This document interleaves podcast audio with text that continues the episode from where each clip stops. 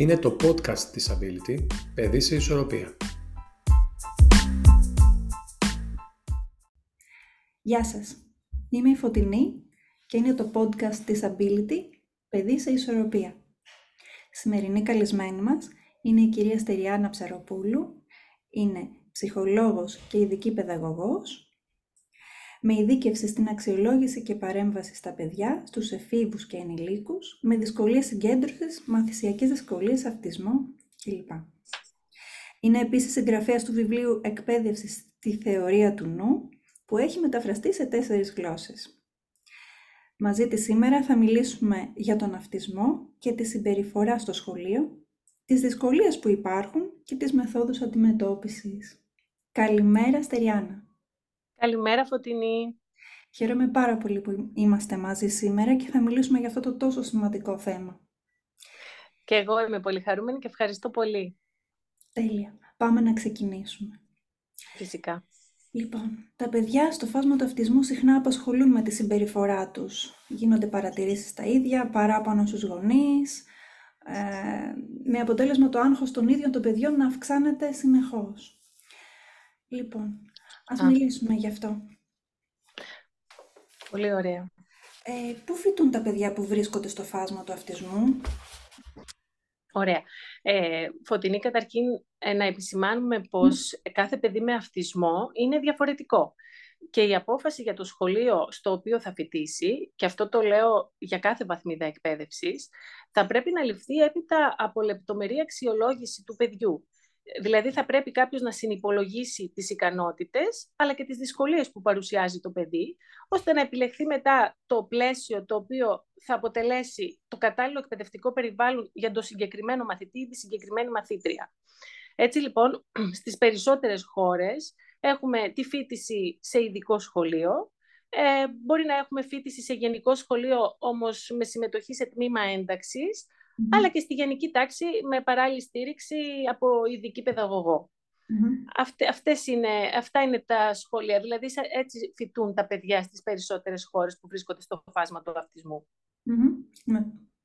Ποιες προκλήσεις αντιμετωπίζει τώρα ένα παιδί με αυτισμό στο σχολείο; Λοιπόν, θα έλεγα πως η ίδια η φίτηση στο σχολείο είναι από μόνη της μία πρόκληση για το παιδί στο φάσμα του αυτισμού.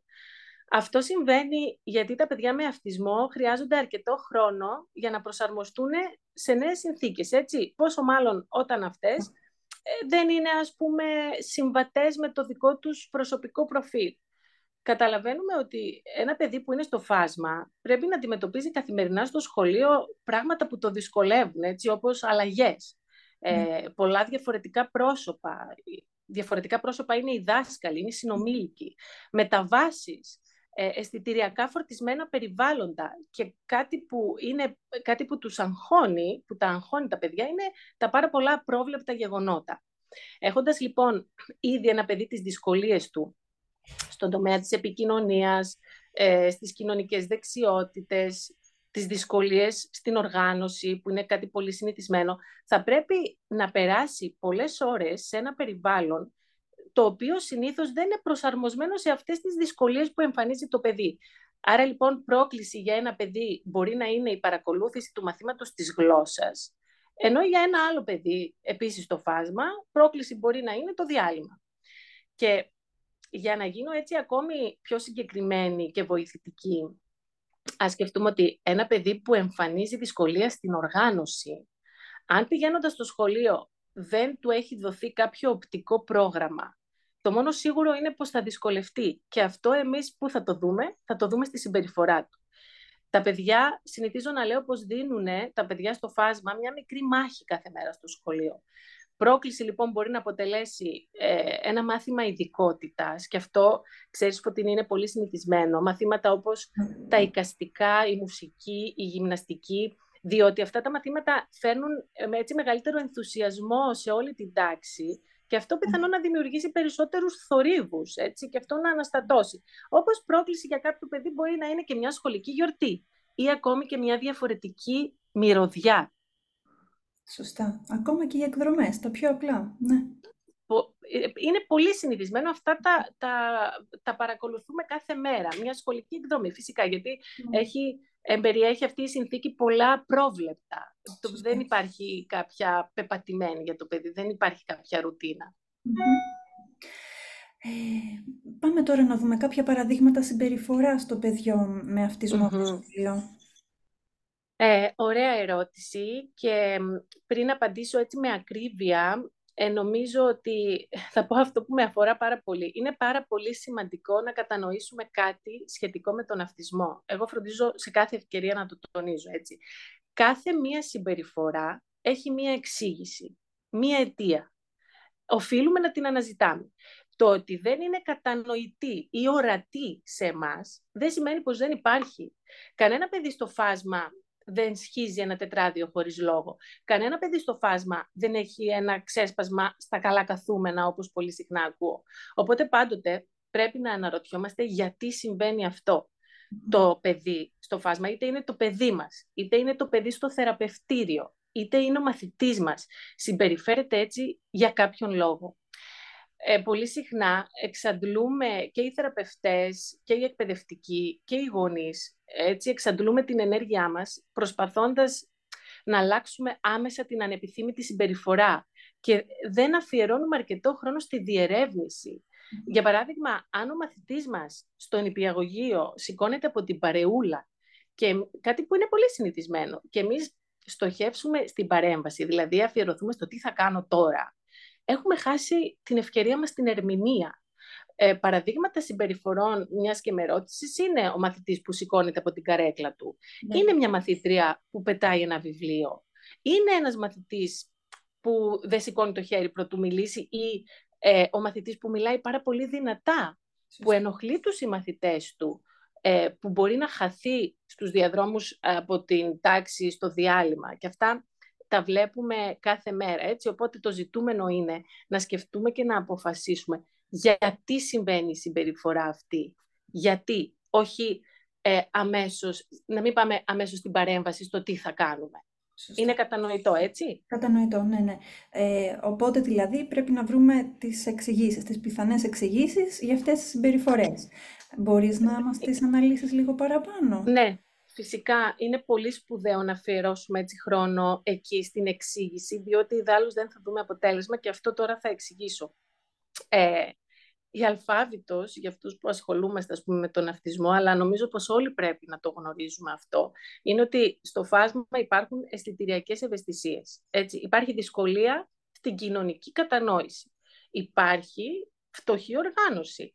Υπάρχει δυσκολία στη ρύθμιση των συναισθημάτων.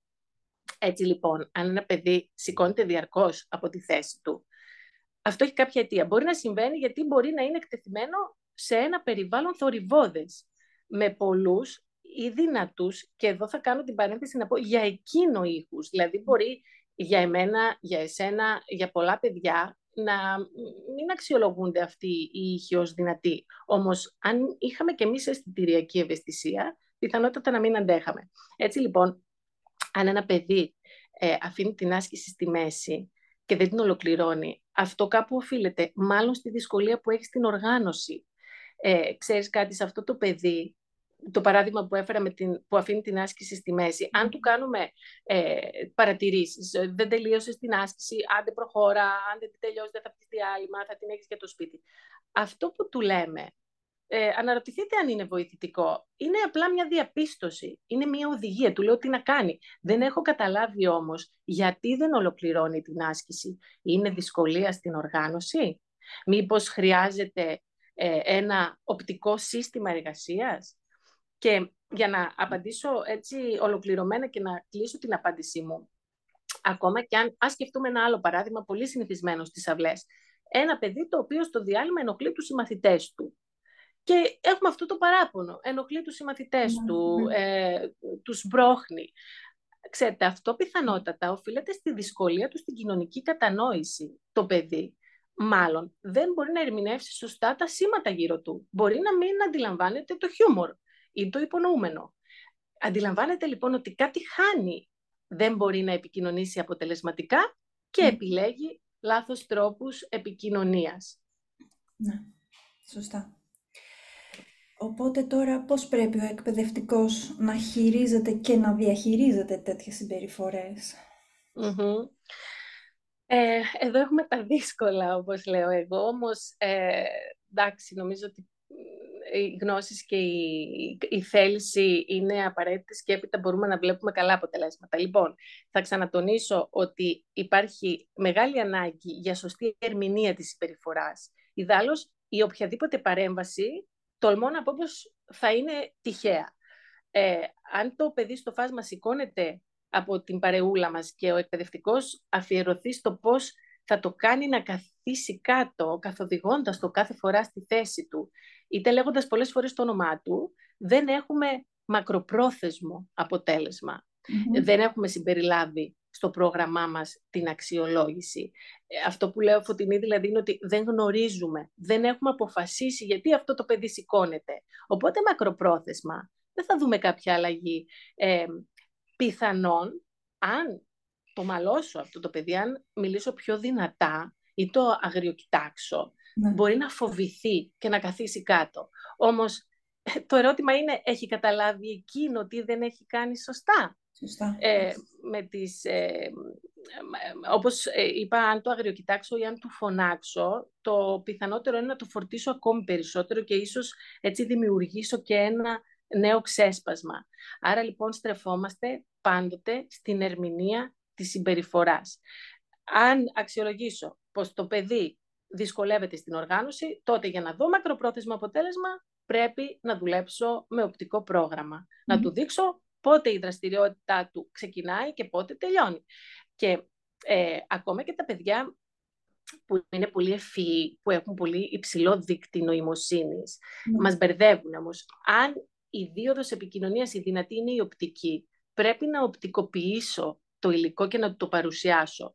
Ε, θα, θα, θέλω να προσθέσω κάτι ακόμη, αν μου επιτρέπεις. Θέλω να δώσω σε όλους αυτούς που θα μας ακούσουν και μια άλλη ε, οπτική. Έτσι. Μπορεί ο εκπαιδευτικός να αξιολογήσει ότι δεν είναι θέμα οργάνωσης, όμως το παιδί ε, μου λένε συχνά δεν ενδιαφέρεται και το θέμα. Ε, και εδώ θα απαντήσω με ερώτηση. Γιατί δεν ενδιαφέρεται και το θέμα; Γιατί δεν κατανοεί. Για να κατανοήσει πρέπει να διαφοροποιήσει ο εκπαιδευτικός τη διδασκαλία του. Πρέπει να την προσαρμόσει. Ε, μπορώ να ανακαλέσω έτσι ένα παράδειγμα ε, σε έναν υπηαγωγείο όπου η νηπιαγωγός παρουσιάζει το θέμα των ευρωπαϊκών χωρών. Ε, πρόκειται για αφηρημένες έννοιες. Τα, η τάξη, τα παιδιά, ο τυπικό, ε, καταλαβαίνεις, έτσι, ο τυπικός μέσος όρος των συνομιλίκων, θα παρακολουθήσουν την δασκάλα, θα δουν και κάποιες εικόνες και θα καταλάβουν περί τίνος πρόκειται. Όμως, το παιδί μας που είναι στο φάσμα του αυτισμού χρειάζεται περισσότερη οπτικοποίηση. Πρέπει εμείς να κάνουμε το αφηρημένο συγκεκριμένο. Ιδάλλως το παιδί δεν θα κατανοήσει, δεν θα προσέξει και τελικά εμείς θα δούμε το αποτέλεσμα στη συμπεριφορά. Δεν κάθεται στην παρεούλα. Άρα, Φωτεινή, το παιδί σηκώνεται όχι γιατί δεν ενδιαφέρεται. Σηκώνεται αρχικά γιατί δεν κατανοεί. Και ε, δεν είναι, είναι σπουδαίο το να μπορούμε να διαφοροποιήσουμε τη διδασκαλία μας έτσι και το υλικό μας, ώστε να του δώσουμε την ευκαιρία στην κατανόηση και στην προσοχή. Σωστά. Πολύ σωστά. Ε, τώρα, είναι δύσκολο να εξηγεί κανείς αποτελεσματικά τις συμπεριφορές των παιδιών με αυτισμό στο σχολείο; Ε, το είπα και προηγουμένως, αλλά ε, θα το τονίσω. Αν υπάρχουν οι γνώσεις, που είναι το βασικότερο, ε, αλλά και η διάθεση, που είναι απαραίτητη, τότε όχι. Δεν είναι δύσκολο. Ε, χρειάζεται, όπως σε όλα τα πράγματα, κάποιος χρόνος προετοιμασίας και να αντιληφθεί κανείς τι είναι αυτισμός. Αν αντιληφθούμε τον αυτισμό, θα είμαστε πολύ κοντά στη σωστή ερμηνεία των συμπεριφορών. Το κατα... κατανοητό. Ε, ο ειδικός παιδαγωγός γνωρίζει αρκετά, ε, όμως ο δάσκαλος και ο καθηγητής που δεν έχουν ε, τρυφήσει, θα πρέπει και αυτοί κάπως να μάθουν περισσότερα. Δηλαδή να βοηθηθούν και αυτοί. Σαφώς. Σαφώς και νομίζω ότι ίσως ε, επειδή έχουμε όλο ένα και περισσότερα παιδιά ε, με τις διαγνώσεις ε, στις τάξεις, ε, δηλαδή έχουμε πολλά παιδιά που έχουν παράλληλη στήριξη και εκεί δεν είναι μόνο θέμα της παράλληλης στήριξης, είναι θέμα και του δασκάλου της γενικής. Νομίζω ότι υπάρχει και μια ατομική ευθύνη, δηλαδή εφόσον ε, γνωρίζουμε ότι θα κληθούμε ε, στην εκπαιδευτική μας καριέρα να ασχοληθούμε με τέτοιους μαθητές, νομίζω ότι πρέπει ε, να ενημερωθούμε. Και υπάρχουν πάρα πολύ ωραία οι οδηγοί βιβλία, τα οποία είναι διαφωτιστικά για τους εκπαιδευτικούς και πολύ πρακτικά μπορούν να βοηθήσουν στο να κατανοήσουν τους μαθητές τους. Ακριβώς, ακριβώς. Τι θα συμβεί τώρα αν οι ερμηνείες μας δεν είναι σωστές; Ε, δυστυχώς εδώ ε, τα πράγματα ε, δεν είναι πάρα πολύ έτσι ευίωνα. Ε, το αποτέλεσμα θα είναι είτε να υπάρχει στασιμότητα, δηλαδή να μην βλέπουμε κάποια πρόοδο, είτε να υπάρχει επιδείνωση. Όμως σε κάθε περίπτωση αυτό που ε, εμένα έτσι με ταλαιπωρεί περισσότερο είναι ότι αυξάνεται το στρες στο παιδί. Ε, είναι κάτι που πραγματικά ε, όσοι ασχολούνται μπορούν να το δούνε. Θεωρώ ότι τα παιδιά με αυτισμό, ε, ιδίως φωτεινή τα υψηλά λειτουργικά παιδιά, συχνά δικούνται στο σχολείο. Αυτό συμβαίνει διότι οι δυσκολίες τους δεν είναι ορατές, έτσι, δεν φαίνονται. Κανείς δεν βλέπει τη δυσκολία στην οργάνωση, κανείς δεν μπορεί να δει την αισθητηριακή ευαισθησία και έτσι πολλές φορές αδικούνται. Αδικούνται ακόμη και μέσα στα σπίτια τους. Όταν οι γονείς δεν έχουν εκπαιδευτεί σωστά, ε, πέφτουν έτσι στην παγίδα να ερμηνεύουν λάθος τις συμπεριφορές των παιδιών τους και ακούω συχνά επίθετα όπως ε, πεισματάρικες συμπεριφορές, καπρίτσια ναι. ή πολύ συχνά ότι το παιδί είναι χειριστικό. Ε, ναι. αυτό ε, είναι πολύ συχνό να ακούς γονείς ε, παιδιών με αυτισμό να λένε ότι είναι καλό μαθημένος ή κακό μαθημένος, ότι έχουμε θέμα ορίων. Είναι πολύ σημαντικό λάθος.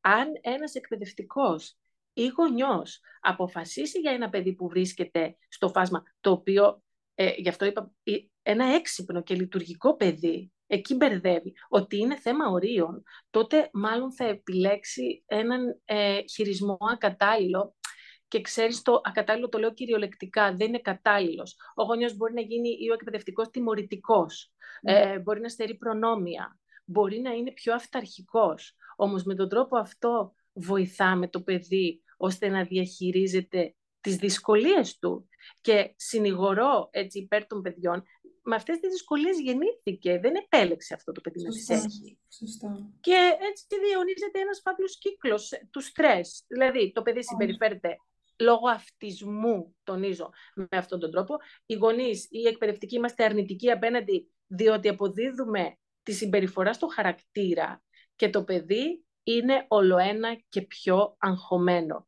Και παιδί αγχωμένο έχει πολλά Και η ιστορία συνεχίζεται. Άλλωστε, και αυτό ισχύει και σε εμάς τους ενήλικες. Έτσι δεν είναι. Όσο πιο αγχωμένοι είμαστε, έχουμε ε, περισσότερα ξεσπάσματα.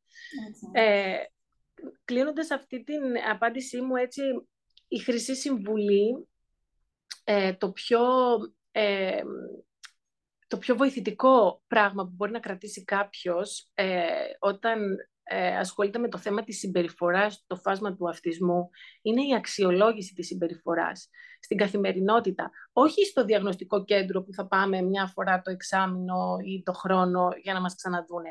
Η αξιολόγηση και η ερμηνεία κάθε μέρα από τον εκπαιδευτικό, από τον γονιό, ακόμα και από τον θεραπευτή. Διότι αν δεν γνωρίζουμε το γιατί δεν θα μπορέσουμε ποτέ να είμαστε αποτελεσματικοί και να χτίσουμε μια πολύ καλή επικοινωνία έτσι με το παιδί.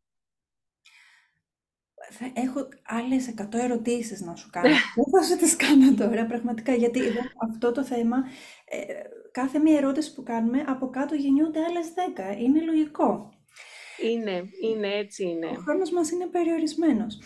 Ε, θα ήθελα πολύ ε, το κοινό μας να στείλει και ό,τι ερωτήσεις έχουν να στείλουν σε εμάς, έτσι ώστε να τις μαζέψουμε και να το επαναλάβουμε πολύ πολύ σύντομα. Ε, με μεγάλη μου χαρά ε, καταλαβαίνω ότι το θέμα της συμπεριφοράς είναι πάντοτε ένα καυτό αίτημα έτσι, που έχουμε στα ιδιωτικά μας γραφεία, γιατί και το παιδί το εκθέτει, έτσι, και οι γονείς αγχώνονται πάρα πολύ για τη συμπεριφορά. Ε, όμως, ε, πώς να το πω, βρίσκω αρκετά λάθη να γίνονται γύρω από το θέμα της συμπεριφοράς. Ε, θα τονίσω ξανά ότι πρέπει να καταλάβουμε πώς σκέφτεται και γιατί το παιδί συμπεριφέρεται έτσι για να είμαστε αποτελεσματικοί. Προτρέπω και εγώ λοιπόν ε, τους ακροατές να ε, να διατυπώσουν γραπτός τις ερωτήσεις τους και να τις ναι. στείλουν και να μπορέσουμε να ανοίξουμε είτε ένα νέο κύκλο, ναι. ε, είτε να καλύψουμε κάτι το οποίο μπορεί να μας ξέφυγε ή κάτι το οποίο χρειάζεται περισσότερη ανάλυση. Ακριβώς. Σε ευχαριστώ πάρα πολύ, Στεριάνα. Και εγώ σε ευχαριστώ, Φωτεινή. Πραγματικά ήταν πολύ επικοδομητική η συζήτησή μας ε, και θα πω ε, να το ξανακάνουμε στο επανειδήν. Στο επανειδήν. Yes. Ευχαριστώ πολύ. Αντίο.